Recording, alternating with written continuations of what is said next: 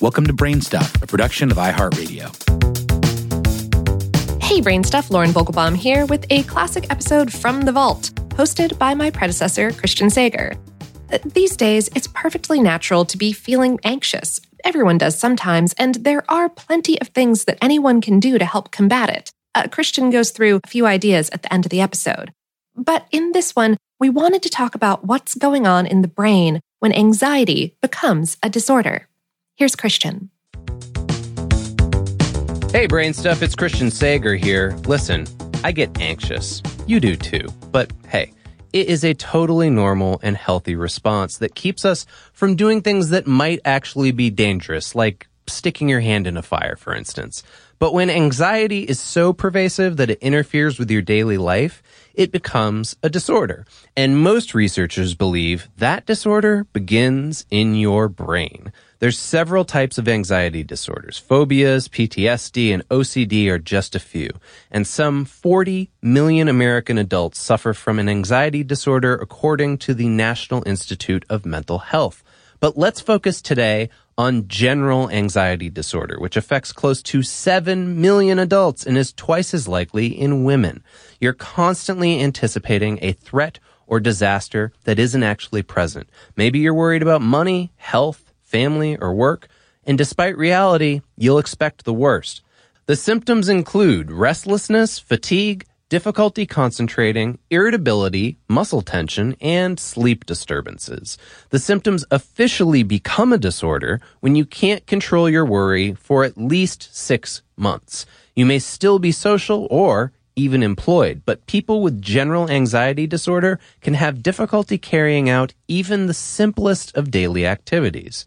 Experts believe that general anxiety disorder is caused by both biological factors and life experiences. Good old combination of nature and nurture.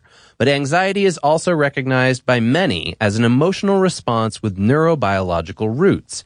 Simply put, the neural pathways in our brain sometimes lead to irrational anxiety, and stressful situations encourage us to develop associations with those pathways by influencing which neurochemicals pass through them. The same way you learn to tie your shoe, you can also learn to be anxious. The neurons in your brain fire, and over time, they get wired together.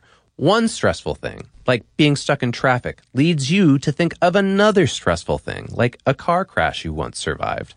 And this activates a part of the brainstem called the locus ceruleus. This triggers the symptoms of anxiety by releasing neuroepinephrine into your spinal cord and parts of your brain, while hormones like adrenaline and cortisol spread through your body. It's supposed to initiate an analgesic response to suppress pain and initiate defense when you're under threat. Like if you were actually in a car crash and injured. But when there isn't any actual threat, all we're left with is the jitters of anxiety.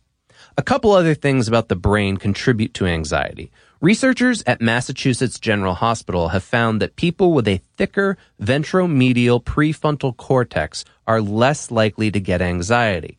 Basically, some brains have more armor against anxiety inducing situations than others. We don't have enough time in this episode for a full accounting of the treatments available for anxiety disorders, but you should know that only one third of the people suffering from anxiety are actually getting help, even though it's highly manageable.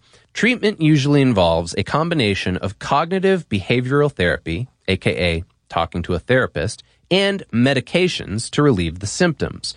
Other treatments include relaxation techniques like meditation, improved nutrition, exercise, and adequate sleep. Medications will change your brain chemistry temporarily, and some even dispute that, but they are not a cure for anxiety. For that, you'll need to change your neural pathways associations by learning new behaviors through therapy. This method of learning new, everyday strategies can be slow going and repetitious, but scans show that you can literally change your brain with enough practice. Episode was written by Christian and produced by Tyler Klang. For more on this and lots of other brainy topics, visit howstuffworks.com. BrainStuff is production of iHeartRadio. For more podcasts from iHeartRadio, visit the iHeartRadio app, Apple Podcasts, or wherever you listen to your favorite shows.